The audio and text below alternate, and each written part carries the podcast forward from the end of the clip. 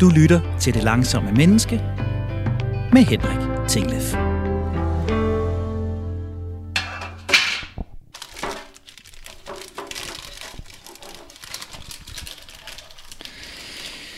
Det her, det er ikke en af de fede, sådan glimt fra hverdagen optagelser, jeg er ved at lave her. Klokken er 21:30, og jeg står her i mit køkken, og som en anden 20 om natten har jeg lige åbnet slikdåsen, og jeg har fisket sour flower vingummi op. Jeg havde faktisk klaret mig igennem i dag forholdsvis fornuftigt, synes jeg. Eller det er jo så det, der er spørgsmålet, fordi jeg klarede mig igennem uden ret meget mad. Det blev vist mest til noget kaffe og et enkelt stykke ristet brød i morges. Hen over formiddag og frokost fik jeg ikke rigtig tid, bildte jeg mig ind, men jeg fik ikke spist noget. Jeg har løbet lidt stærkt i dag, også i dag. Og det var faktisk først ved 4:30, at jeg fik spist lidt igen. Der stod den på toastbrød. Det grove, men med godt med ost. Også en med leverpostej. Jeg spiste okay aftensmad. Men har så sådan været sulten hele aften og prøvet at holde det hen. Og det gik altså så til nu, til Sour Flower Organic Candy Mixed with Love, som jeg står og guffer her. Og det kom så af, at jeg var på vej i seng og bare kunne mærke, at den der sukkertrang, den der små irritabilitet, en hovedpine på vej, blev ved med at være der. Jeg ville ikke komme til at sove godt. Jeg ville ikke falde roligt i søvn. Det kunne jeg ikke overskue. Og så skete der det, som er sket så mange gange før, at jeg lister i køkkenet, kører en gang sukker ned, og så kan jeg sove. Så finder jeg ro. Så finder jeg fred. Og så fortæller jeg mig selv, at så var det jo nok det, der skulle til. Men jeg ved godt, at det ikke er sådan her, det skal være. Jeg ved godt, at det her spiseri, når jeg har travlt, det må jeg kunne gøre lidt bedre. Og spørgsmålet er, om vejen ikke også er at gøre det lidt langsommere. Jeg hedder Henrik Tinglef. Programmet her, det er Det Langsomme Menneske. Og sammen, der har du og jeg snart længe bevæget os mod at blive lige netop det. Vi begynder så småt at kunne skimte målet ude i horisonten, men som du lige har hørt, så er der stadig meget, vi skal have justeret ned i tempo. Så det er så dejligt, at du er med mig på turen. Som du måske har gættet, så er dagens emne mad i en fart. Hurtige hapser og kost, der kværnes, sukker, der sluges, og kalorier, der kastes i kadaveret. Vi skal se på, hvad der sker med vores spisevaner, når livet løber stærkt. Hvorfor det sker, og hvad vi kan gøre ved det. Sammen med dagens gæst, der forsøger jeg at kaste lys over, hvorfor står jeg der ved slikdåsen efter en travl dag? Hvad er det nu, der er med blødt brød og hårde dage? Hvornår har man egentlig dårlige vaner? Og hvornår er man sådan blevet for alvor afhængig? Og hvordan bliver jeg bedre til at spise klogt, også når der er fart på? Og se, til at hjælpe mig med de spørgsmål, og sikkert mange flere, der har jeg med mig i studiet Marie Steenberg. Velkommen til, Marie. Tusind tak, Henrik. Marie, du er ernæringsekspert, du er direktør og ejer af Madmentoruddannelsen, så er du forfatter til 4 bøger om sundhed og psykologi, og så har du din egen podcast, der hedder Det Blinde Punkt, som undersøger sundhedseksperters egne blinde punkter. Så Du må være den rette til at stille en masse spørgsmål om blinde punkter i forhold til hurtige hapser og sukker, der sluges. Og der er jo kun ét sted at starte, Marie. Hvorfor står jeg der ved slikdåsen som en tyv om natten? Hvorfor spiser jeg så usundt, når jeg har travlt? Det er jo bare sådan, at når vi er travle, stressede, fortravlede, får for lidt søvn, har gang i en masse andre ting, så spiser vi bare ofte mere fedt og salt og sukker, så du er langt, langt fra alene. Der er masser af faresignaler i det, du fortæller mig der. Du har ikke spist hele dagen. Du har måske drukket lidt kaffe. Du har glemt at spise frokost.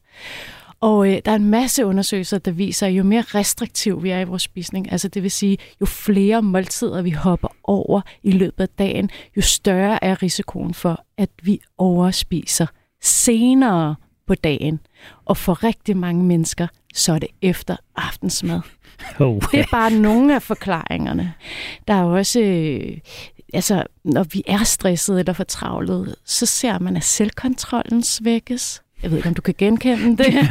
Bare en anelse. Når vi er stressede, og nu ved jeg godt, at du arbejder på at blive et langsommere menneske, men nu lød det lidt som om, at den dag, du havde haft, var ret fortravlet. Ja. Og når vi er stressede, så udskiller kroppen jo stresshormon kortisol, som også gør, at det øger simpelthen følsomheden i hjernens belønningssystem, og det øger trangen til sådan noget som sukker. Og det gør, at kroppen nedbryder fedt og kulhydrater i de lager, kroppen nu har. Vi har jo fedtlager, det ved vi, men vi har også en masse kulhydratlager. Så kortisol hjælper os til at nedbryde de lager, så de kan komme ud i musklerne og blive brugt og blive forbrændt til energi. Og det i sig selv også kan øge trangen til sukker. Der er alle mulige gode grunde til, hvorfor du ender med de her, hvad var det, du kaldte det? Det lød rigtig godt. Sour flower candy made with love. Eller mixed with love. Jeg må smage den. Men når du nævner de her forskellige årsager, Marie, hvad er det største problem i det her? Og kan man overhovedet stille det sådan op? Mm. Er det største problem mine spisevaner hen over dagen? Altså det her med, at jeg simpelthen har sprunget for mange måltider over. Eller er det største problem hastigheden? Kan man dele det sådan op? Når du siger hastigheden, er det så... At det har været en travl dag. Ja, rigtig, rigtig godt spørgsmål. Jeg tror, det er en god blanding af begge dele. Men det er klart, at hvis du kom til mig, og du gerne vil have hjælp til at skulle skære ned på det her sukker, så vil jeg klart kigge på, hvordan spiser du i løbet af dagen. Det vil være en af de ting, hvor jeg vil, ligesom en læge, vil jeg ordinere dig faste måltider på dagen. Fordi det simpelthen minimere risiko for at overspise de sukker senere hen. Det vil jeg gøre. Men jeg vil også kigge på dit fortravlighedsmønster. Jeg vil kigge på, hvor travl er du? Hvordan påvirker det din søvn? Vi ved, at når vi sover dårligere, så spiser vi dårligere. Altså alle kender det her med at have tømmermænd. Men når vi sover dårligt, så kan vi også godt have det lidt sådan, som om vi har tømmermænd dagen efter, uden at have drukket alkohol. Og vi ved jo, hvad vi har lyst til, når vi har tømmermænd. Det er fuldstændig det samme, vi har lyst til, når vi får sovet dårligt. Der er simpelthen undersøgelser, der viser, at hvis man fratager folk søvn, så vil de i gennemsnit indtage 385 kalorier ekstra om dagen. Det er, hvad der svarer til et godt frokostmåltid. Og det er ikke gulerødder og hjertesalat, vi snakker om her. Det kommer fra kage, slik, burger, fastfood og så videre. Så jeg vil kigge på dit fortravlighedsmønster, altså hvor travl var du, og hvor travl er du over længere tid, men også, hvordan påvirker det din søvn. Og så nævner du det her med tømmermændene, som fik mig til at tænke, da du sagde det, at jeg kender spisetømmermænd. Altså det der meget vel kunne ske her, efter sådan en seance som det der, det er jo ikke fordi, jeg står og overspiser, men jeg får spist for meget, for sent, så kan jeg godt lave sådan et rationale næste morgen, der hedder, det var også lidt usmart, at jeg spiste sådan i går aftes. Der fik jeg lidt for meget sukker, der fik jeg lidt for meget fedt. Så jeg nøjes kun med lidt morgenmad. Og så sådan, det er ikke fordi, jeg straffer mig selv, men jeg forsøger måske at afbalancere det, men så gentager mønstret sig jo igen. Så er det et dumt spørgsmål, men det lyder som om, det er en ret dårlig strategi at springe morgenmaden over dagen efter, selvom jeg har haft sådan en spiseseance her. Hvad skal jeg gøre, når det her er sket? Altså for at undgå, at det bare kører i ring? Du skal jo starte et sted, og du bliver nødt til at starte klogt. Og det vil sige, få din morgenmåltid, også selvom at du har spist lidt for meget sent om aftenen. Fordi det er der, du skal starte. Fordi lige så snart du begynder at kompensere ved ikke at spise, så niver det dig i enden, og så kommer du ligesom ind i sådan en rigtig dårlig nedadgående spiral. Så er det virkelig noget med at være sådan, virkelig se det lidt, ligesom når du går til lægen, som får diagnostiseret et eller andet problem, og så giver dig en behandling, og du skal altså tage den her medicin for at blive rask. På samme måde kan man sige, du skal få dine faste måltider, og det er ikke et hurtigt måltid. Det er et måltid, der består af et sundt nærende måltid. Det kan være æg med rugbrød, eller et ristet rugbrød med... Det kan være ost eller noget noget frugt, eller skyr eller yoghurt med mysli, og så sæt dig ned og spis det, så ikke bare din mave bliver mæt, men så din hjerne, og den lægger mærke til, at der bliver spist, fordi der sker faktisk også noget med din registrering af mæthed, når du sætter dig ned og er til stede i dit måltid. Så vil du helt automatisk registrere, at jeg har fået mad, jeg er tilfreds. For ellers så sker der det, at kroppen på et senere tidspunkt tænker, jeg har jo slet ikke fået mad. Og selvom du har spist i løbet af dagen, men du har spist ubevidst, så at sige. Og det giver god mening, fordi jo mere travlt jeg har, jo kortere tid bruger jeg på at spise, jo mindre sidder jeg ned, når jeg spiser, jo mere er jeg på farten, når jeg spiser. Så jeg kan godt følge argumentet om, bruge noget tid omkring det. Der, hvor jeg bliver udfordret i det, du siger her, det er, at jeg tænker, jamen det, du beskriver her, jeg skal spise, det er jo ikke det, jeg har lyst til. Altså, jo mere travlt jeg har, jo mere hungrer jeg efter det søde og det bløde og det fede.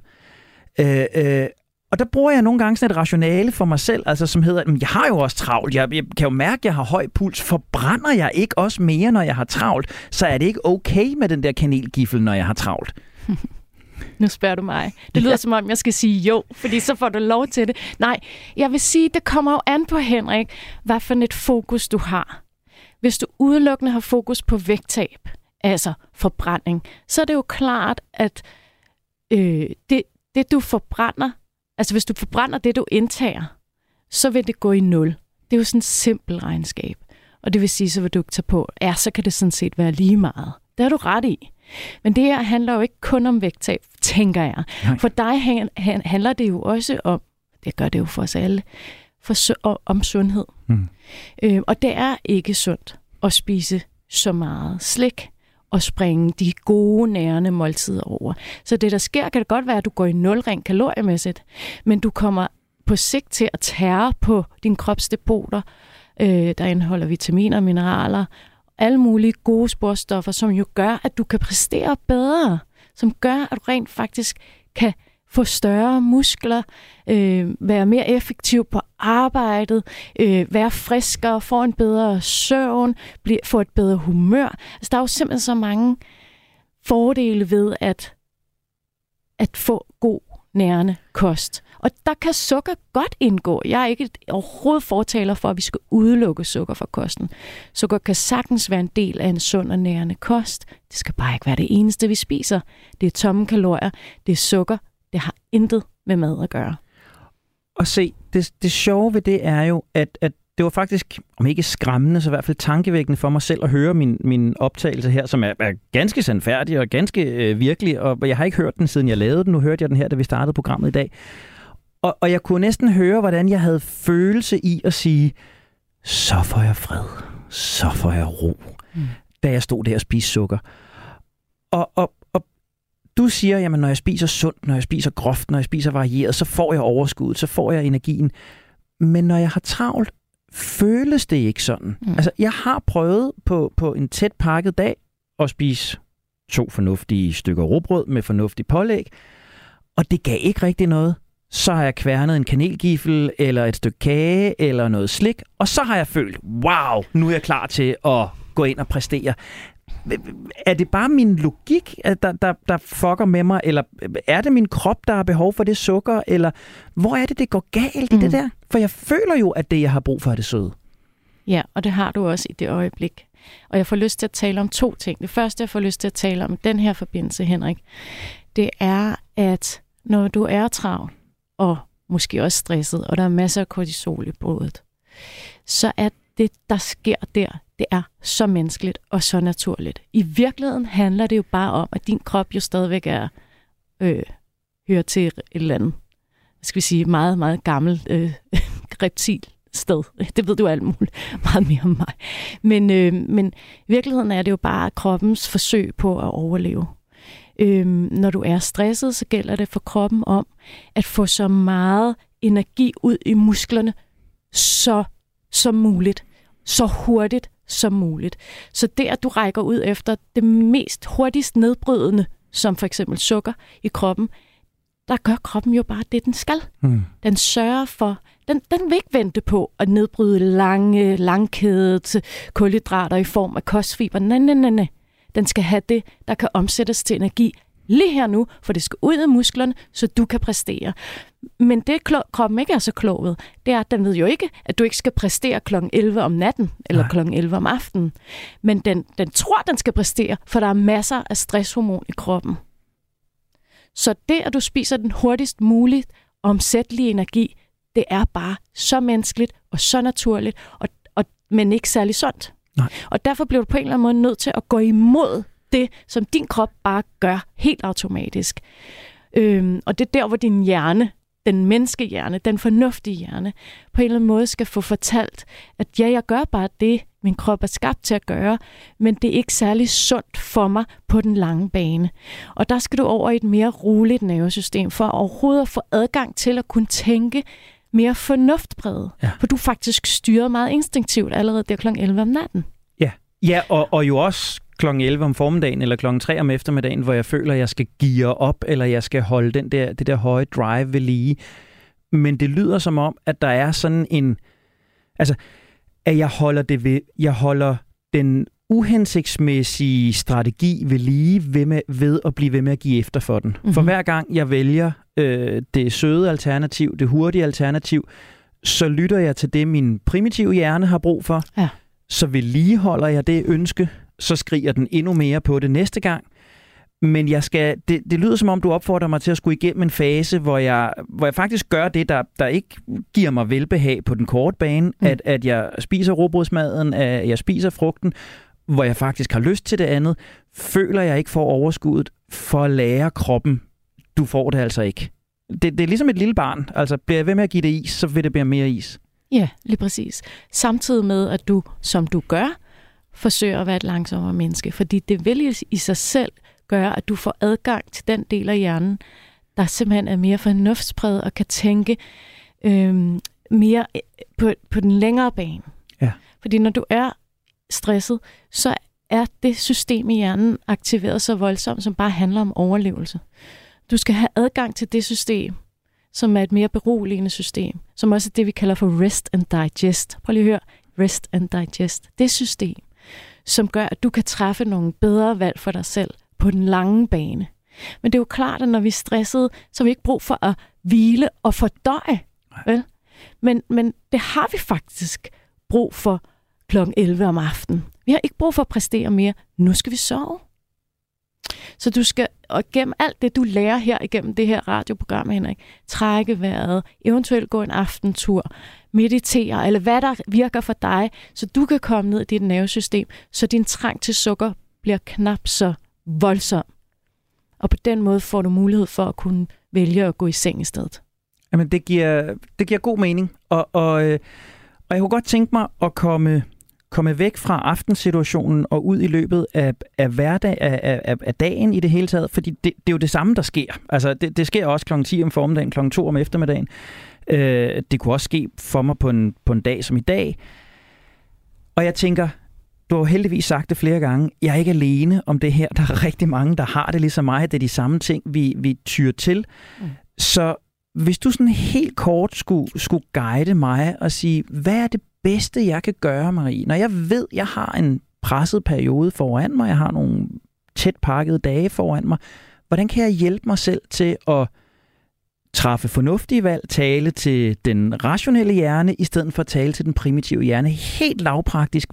Hvad skal jeg fokusere på? Du skal jo starte fra, når du står op om morgenen, og så skal du tage det her gode måltid med. Og så skal du simpelthen planlægge, hvornår du skal have dit næste måltid, så du sikrer dig, at du også får et frokostmåltid. Samtidig skal du fortælle din krop, at den skal nok få sin sukker, den skal nok få sit fix. Det her, det er ikke et spørgsmål om enten eller du må aldrig nogensinde mere, fordi så vil den bare stresse over det. Du vil bare stresse over, at du aldrig nogensinde skal have det. Og det er jo det, vi ved, at hvis vi udelukker særlige fødevarer for vores kost, jamen så vil vi da bare have det, og så skal vi edderbomme nok få det. Så det er et spørgsmål om både at planlægge de her gode, nærende måltider, få dem ind på din dag. Ved med dig selv, at når du er på vej fra Kolding til Horsens, hvor skal du så have dit næste gode måltid med?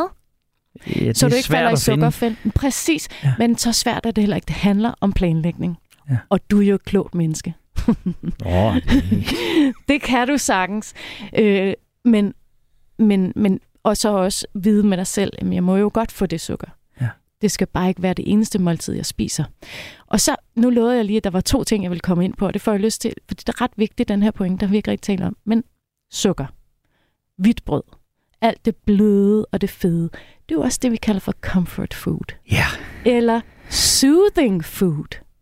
Det er simpelthen fødevarer, som kroppen registrerer som beroligende, omsorgsfulde. Og det er der en rigtig god grund til, Henrik. Og det er fordi, at det fede, det søde, det har vi fået ind fra modermælken.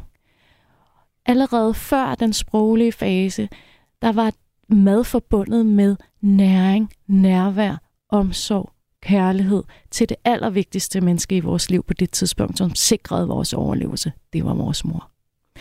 Og det betyder bare, at det at være travlt og finde trøst eller beroligelse i mad, uanset på hvilket tidspunkt på døgnet det er, det virker.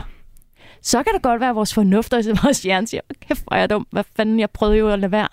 Men det virker på vores nervesystem. Og derfor gør vi det. Jeg står og bliver næsten helt rørt, forstået på den måde, at det, du har sagt indtil nu, som jeg kan mærke allertydeligst, jeg brugte faktisk selv på et tidspunkt udtrykket et kulhydratkram. At jeg trængte til et kulhydratkram. Og jeg tænker tit på, at der, hvor jeg spiser allermest sødt og blødt, er ikke nødvendigvis, hvor jeg er mest stresset, men hvor jeg er mest presset. Mm. At det handler ikke så meget om travlheden, som det handler om bekymringsstress eller nervøsitet for noget, eller belønning for noget. Hold op, hvor har jeg været sej, at jeg har gennemført det her. Og det er fuldstændig rigtigt, at så er det sådan en, Henrik, hvor er du god. Og så falder jeg ned til det der søde og bløde. Mm. Ja. Det virker. Det virker simpelthen. Og men hvad hvis jeg fratager mig det? Ja, præcis. Hvad nu, hvis du fratager dig det? Ja. Fordi det er jo et menneskeligt behov. Vi har jo brug for nærhed og omsorgsfuldhed og trøst og beroligelse. Så det er noget med at kunne lære at berolige sig selv eller bede om det hos andre mennesker. Og vi gør jo bare det, vi har lært, indtil vi lærer noget nyt. Så det at begynde at både og for det første blive bevidst om, gud, det er jo det. Det er jo derfor, jeg bruger det. Så får vi mulighed for at kile det næste spørgsmål ind, som er, hvordan kan jeg få det på andre måder end gennem maden? Og det er jo okay at få det gennem maden. Det er jo ikke, fordi vi skal lade være med at spise på vores følelser. Men det mindste, vi kan gøre, det er lige at blive bevidst. Fordi det virker jo kun på den korte bane. Det er jo ikke ægte nærvær. Det er jo ikke ægte omsorg. Det er det vitterligt ikke. Det kommer fra mennesker. Ægte nærvær, ægte omsorg. Jamen det er... Jeg troede, at jeg skulle stå her nu og opsummere noget om at smøre madpakken, når man var afslappet, og lade det rationelle system planlægge, hvad man spiste, når man var irrationel, og sætte tempoet ned og sidde ned, når man spiste. Men du har fuldstændig fanget mig på, at jeg tror, noget af det, der driver mig, det er det der omsorgsbehov, belønningsbehov, det er sukker, fløde, kulhydratskrammet, som jeg jagter. Du har stillet ind på Radio 4. Programmet, du lytter til, er Det Langsomme Menneske. Mit navn er Henrik Tinglef. Og sammen med ernæringsekspert Marie Steenberg er jeg lige blevet klogere på mine ringe spisevaner, når jeg har travlt, og måske mest af alt mit behov for at søge tryghed, trøst og omsorg i et godt kulhydratskram. Og det kan næsten ikke være et bedre oplæg, Marie, til at kigge lidt på det, som jeg nogle gange mistænker mig selv lidt for, og som jeg sådan måske mixer lidt med det her med at have travlt. Jeg kan nogle gange have en idé om, at jeg har sådan grænsende til et afhængighedsforhold til visse madvarer. Jeg havde ikke engang planlagt, at det var det, jeg skulle bruge som billede, men lige her i pausen stod jeg og tænkte, jeg har sagt kanelgifle rigtig mange gange. Og kanelgifler kan noget. Ja, det kan det. og de kan både give trøst, og de kan give støtte, og de kan give energi, og de kan give opkvikning. Mennesker, der kender mig, vil vide, at jeg har et meget nært forhold til cola-produkter i light-klassen. Nogle af dem er maksimal størrelse. Og det rigtig sjove er, at jeg for år tilbage begyndte at drikke kaffe for at skære ned på mit light cola-forbrug, med det resultat, at jeg nu har et meget, meget stort kaffeforbrug og et meget stort light cola-forbrug. Så det går jo rigtig godt. Så koffeinholdige drikke og sødt blødt brød altså er så noget, som jeg indtager med lige dele fascination og nydelse og skam. Jeg kan bruge det til at kvikke mig op. Jeg kan bruge det til at falde ned. Jeg kan altid finde en anledning til, at nu skal der have en kop kaffe eller en kanelgifle til. Så Marie, alt det her bare for at sige, hvornår er man afhængig af en madvare, og hvornår har man bare et kærlighedsforhold til Pepsi Max? Vi kan jo ikke tale om en afhængighed inden for madvarer, som man kan med alkohol og stoffer for eksempel. Der er godt nok rotteforsøg, der viser, at rotter vælger sukker frem for kokain, for eksempel, når de bliver præsenteret for det.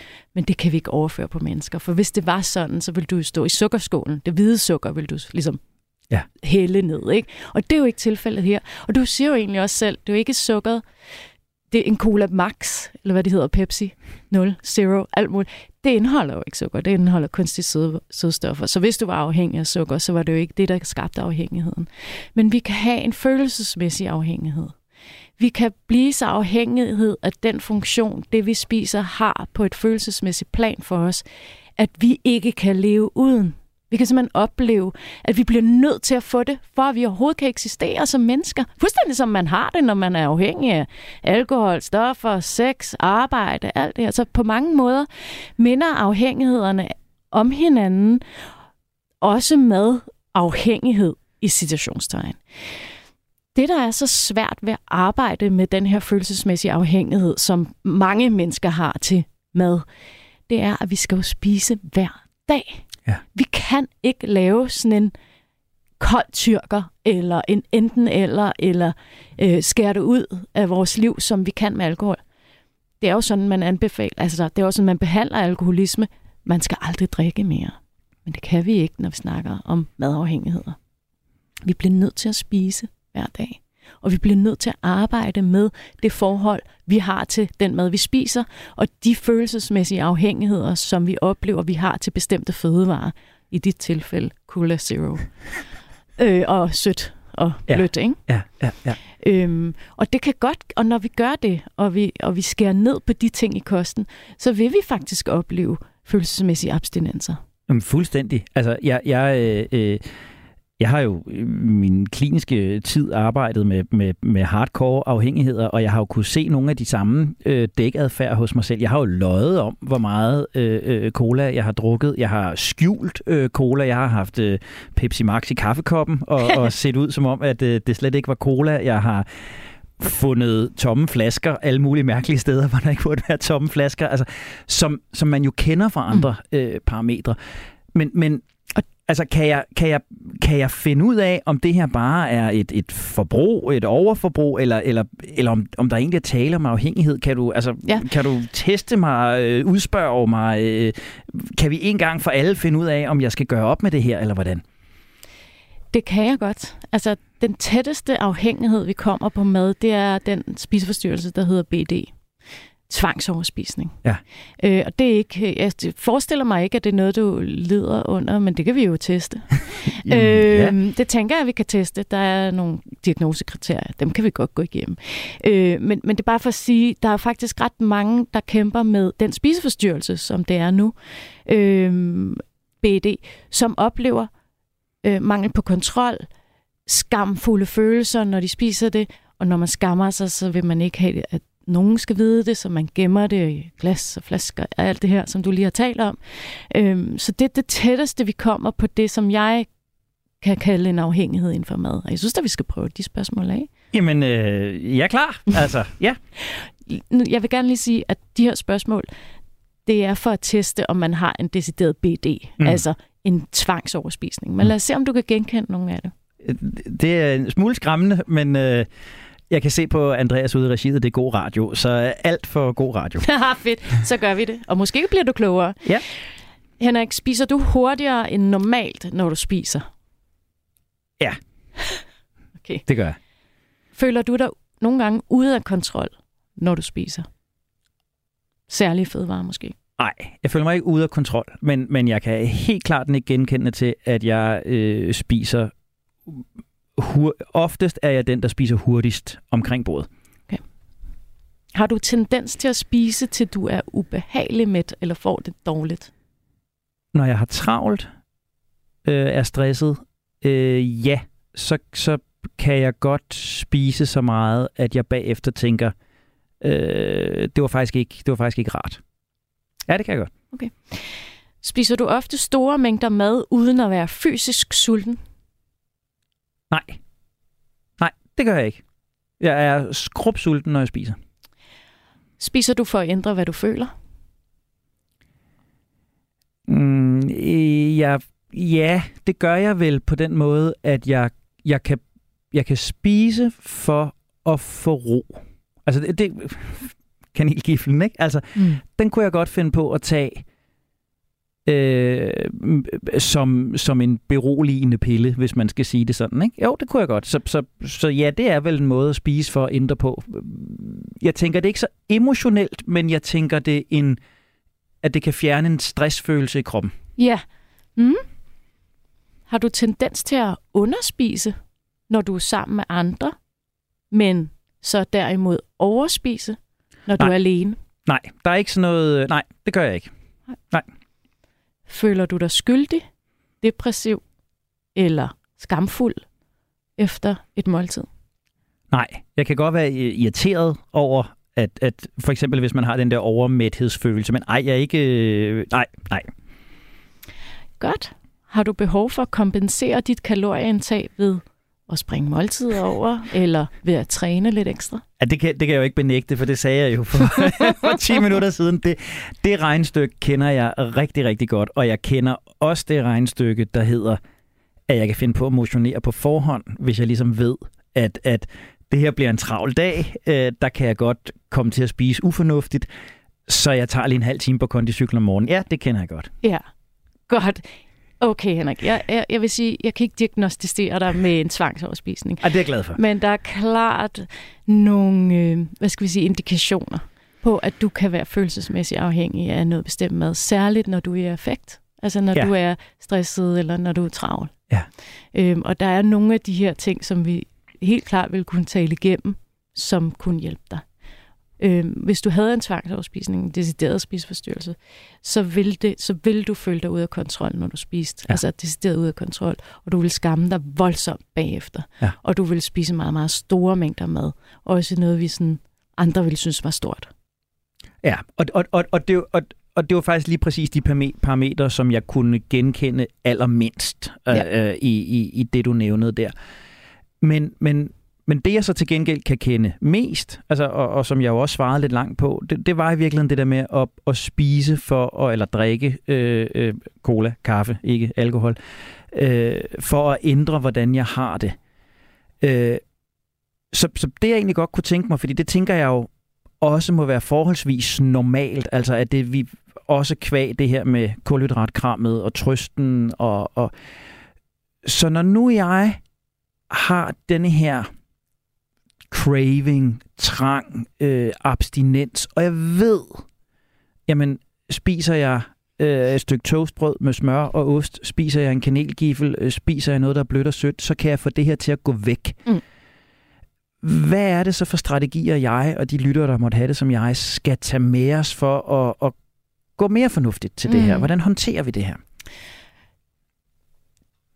Bevidsthed først og fremmest. Så man fører dagbog i en uges tid. Det behøver ikke at være mere. Hvor du noterer, hvornår den lyst starter. Altså hvornår trængen til nogle særlige fødevarer starter. Altså de fødevarer, som det egentlig godt kunne tænke dig at begrænse lidt. Du siger selv toastbrød med ost og sukker og cola og altså vingummi og sådan noget. Når den begynder at registrere, hvad er det, der ligger forud for det? Og det kan godt være, at der ikke er noget, der ligger forud lige inden, men der må du godt gå hele dagen igennem, fordi det kan både være noget, der er sket lige forinden, men også tidligere på dagen. Du måske har oplevet noget, som har været topstressende, eller du har været meget travl, men det kan også være noget, der stresser dig, som du skal, hvis du skal til et vigtigt foredrag. Eller der skal vel et eller andet vigtigt, du skal i fjernsynet, og det er en tanke om det, der stresser, og du derfor har brug for den her mad til at berolige dig selv. Så det kan både være i nuet, det kan være i fortiden og i fremtiden, og det skal du have noteret, fordi det at kortlægge det følelsesmæssige afhængighed, det er første skridt til at kunne erstatte mad med ægte omsorg, ægte nærvær eller ægte beroligelse. Det er så vigtigt. Og med risiko for, at det her nu bliver til Henriks terapitime live on air, så kan jeg godt svare på det spørgsmål allerede nu. Fordi det tror jeg faktisk, jeg er fuldstændig klar over. Og det hænger sammen med hastighed og langsommelighed. Der, hvor mit behov for det søde og bløde, eller for koffeinen, bliver klart størst, det er, når jeg mangler pauser. Jo længere non-stop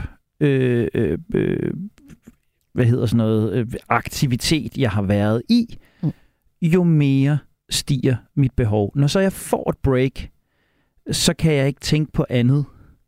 Det er overdrevet, men så fylder det meget for mig, at nu skal jeg have noget, der er sødt og blødt. Nu skal jeg have noget koffein. Det lyder også, som om du har lavet en kobling mellem pause, koffein og sukker. Der er en reklame, der siger, pause er lige pølse.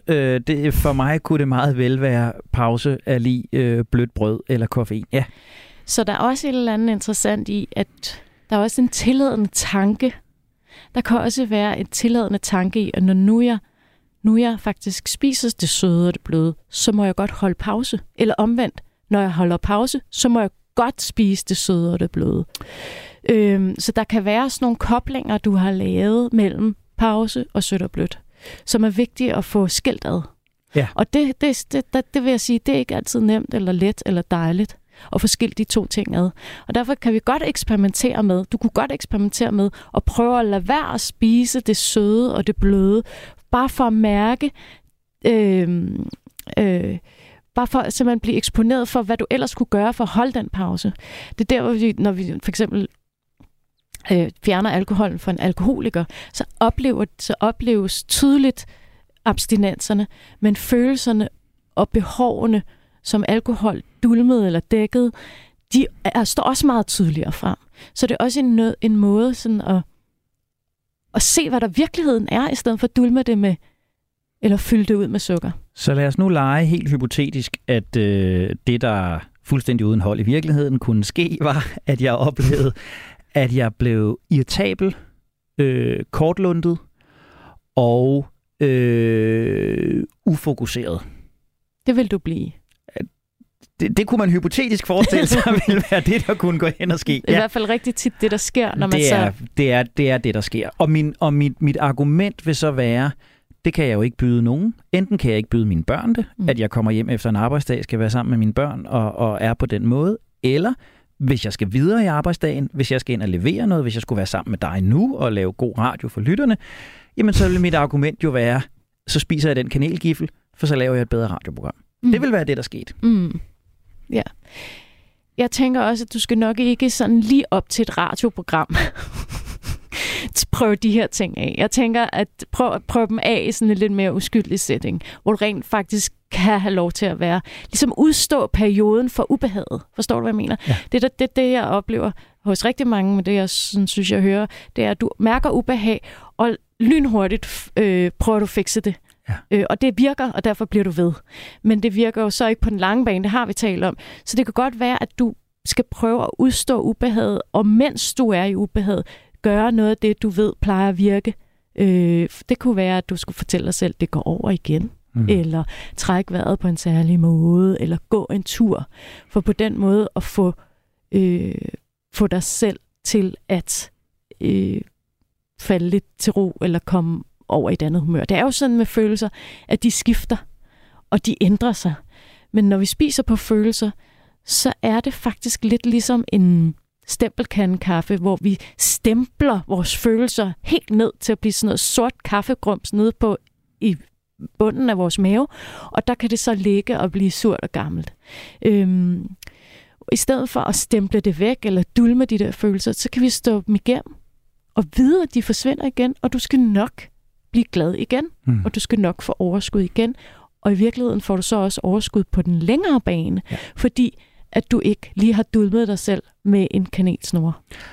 Jeg tænker jo, at på den måde taler det jo rigtig godt ind i alt, hvad vi ellers har beskæftiget os med i programmet, fordi at noget af det, der jo ligger helt tilbage i vores manifest, da vi startede, handler jo om at mærke, hvordan man rent faktisk har det. Mærke, hvad man rent faktisk har behov for. Og det her lyder jo på mange måder som der, hvor mange af os også falder i mobiltelefonen, for eksempel, ikke? At vi mærker noget ubehag, så dulmer vi det med mobiltelefonen, eller vi dulmer det med mere arbejde, eller vi dulmer det med noget andet. Men hvor vi jo også har været masser af udsendelser igennem, som handler om, jamen, hvad er det, vi kan sætte i stedet for? Nu havde vi sidste uge udsendelsen om naturen, og hvor jeg tænker, jamen, der er jo rigtig meget ro og nærvær og opmærksomhed at finde der. Vi har talt syslerier og craft psychology. Der kunne også være roen og balancen at finde. Du nævner selv åndedrættet. Så det er jo i virkeligheden noget med at være opmærksom på det der automatiske valg. Jeg mærker ubehaget, og det spiser jeg mig ud af. Jeg skal have nogle flere værktøjer ned i kassen og sige, kunne jeg komme ud af ubehaget på en anden måde, eller bare være i ubehaget. Er det ikke det, der er pointen? Så meget. Men vi har bare lidt en forventning om, at når vi nu skærer vores sukker væk, så får vi det jo markant bedre. Men når vi så får det dårligere, når vi skærer de her afhængigheder væk, så bliver vi bange, og så ryger vi tilbage i vores afhængigheder. Ja. Og det er virkelig at begynde at lære at kunne være i det ubehag, og vide, at det forsvinder igen, og lære sig selv nogle andre teknikker, som du lige selv var inde på, som kan gøre, at det bliver lidt mere udholdeligt at være i ubehaget, til det forsvinder igen. Og så samtidig også vide, at hvis det her det handler om, at det i virkeligheden er omsorg, tryghed og nærvær, jeg har brug for, så finde ud af, hvordan får jeg det så, i stedet for, at jeg får det igennem min mad. Ja. Jeg har masser af klienter, hvor mad har været, hvad skal vi sige, det bedste selskab, de har haft, da de var mindre. De har måske vokset op i en familie, hvor det har været lidt kaotisk.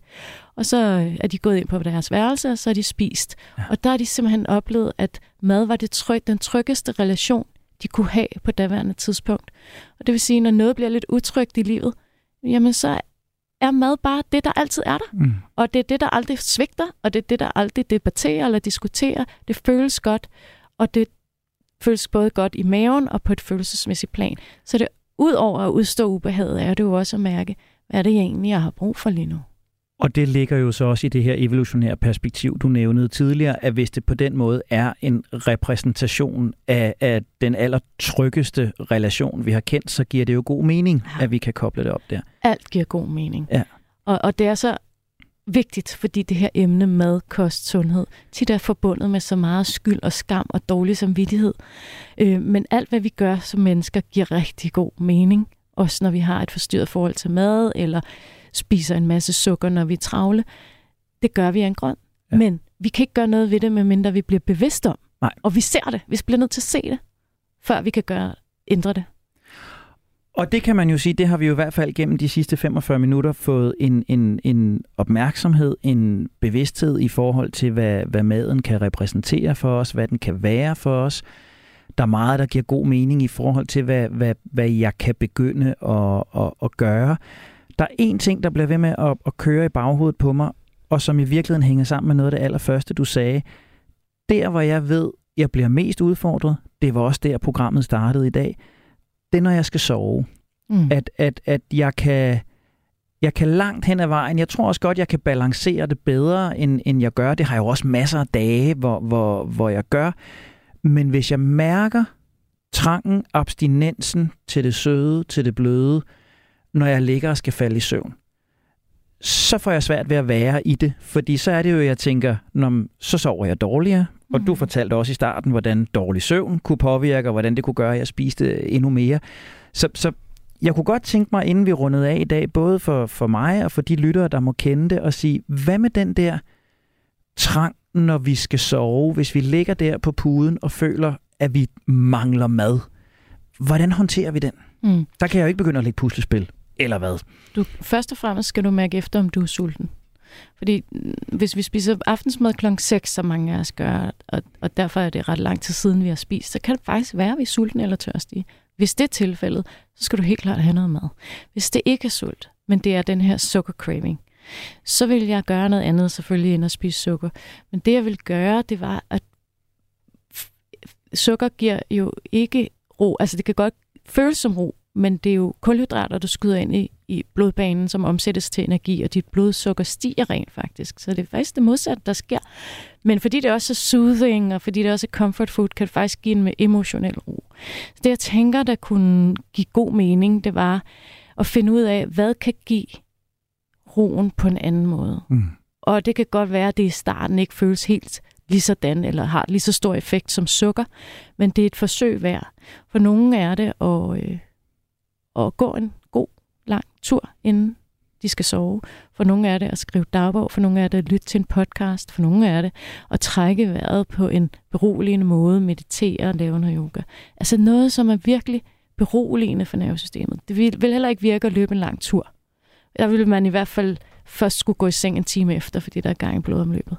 Men nogle af de der aktiviteter, fordi at det vil give dig en ægte ro. Det andet, det er en fake ro. Jamen, det giver god mening. Det giver god mening. Og det leder jo op til det, som et eller andet sted er essensen af det hele. Hvis jeg, når jeg, Marie, bliver et endnu langsommere menneske, vil jeg så automatisk også spise mere sundt, spise mere fornuftigt, spise mere hensigtsmæssigt? Det er der alt muligt, der tyder på. Masser af undersøgelser, der viser, at jo langsommere mennesker, altså i hvert fald jo mere stressede vi er, jo dårligere spiser vi, så kunne man jo håbe på, at det også gik den anden vej. At jo langsommere tempo. I hvert fald har vi mulighed for, at vi øger chancen for at tage nogle valg, som er bedre for os på den lange bane. Vi er ikke så impulsdrevet. Så det tænker jeg, det vil hjælpe dig rigtig meget faktisk. Og går det også den anden vej? Hvis jeg nu knokler med min spisning, hvis jeg tager nogle af de her råd, du har givet mig i dag med mig, vil det så også hjælpe mig til at blive et langsommere menneske? Den skal jeg lige vende om i mit hoved, ja. Ja, det vil det. Fordi det at få dine faste, for eksempel 3 faste nærende måltider om dagen, det tvinger dig jo også til, og tvinger, det er selvfølgelig lidt negativt, men det hjælper dig, skal vi kalde det, til at sætte sig ned og få spist. Og når du sætter dig ned og får spist, og blodet løber fra musklerne ned i dit fordøjelsessystem for at fordøje, så bliver du automatisk lidt træt. Og hvis du kan se det som en hjælp til en pause, i stedet for at se det som en forhindring for at være effektiv, så er det faktisk en stor hjælp til at blive et mere langsomt menneske. Altså simpelthen udnytte den der fordøjelsestid, det tager. Men der sker også alle mulige kemiske processer, når vi spiser. Vi udskiller beroligende hormoner i kroppen, som hjælper dig til at slappe af og udnytte det, i stedet for at tænke, nej, så kan jeg ikke præstere, eller så kan jeg ikke være effektiv. Så man nærmest sætter en time af til det så bliver jeg et langsommere menneske ved at spise sundere, og hvis jeg spiser sundere, vil det være en hjælp til at blive et langsommere menneske. Det kan næsten ikke være en pænere udgangsbøn. Marie Steenberg, ernæringsekspert, forfatter, podcastvært. Nogle vil også tidligere kende dig fra Godmorgen Danmark og andre sammenhænge. Tusind tak, fordi du ville medvirke i dag. Selv tak. Det var en fornøjelse. Og så er der ikke flere ord herfra i dag. Heller ikke flere hapser. Nu skal jeg nemlig ud og have en kanelgiffel. Husk, at du altid kan lytte og genlytte alle udgaver af Det Langsomme Menneske i Radio 4-appen, som du finder i App Store eller hos Google Play. Har du input, kommentarer eller interessante vinkler på langsommelighed, som vi skal kigge nærmere på, så husk, at du altid kan skrive direkte til redaktionen på langsom-radio4.dk. Det er også den mailadresse, du bruger, hvis du vil have et spørgsmål med i vores snart kommende spørgsmålsprogram. Tak, fordi du endnu en gang har investeret både din tid og din opmærksomhed i os. Jeg hedder Henrik Tinglef, og med lidt færre kanelgifler i handskerummet, så fortsætter jeg turen mod at blive det langsomme menneske.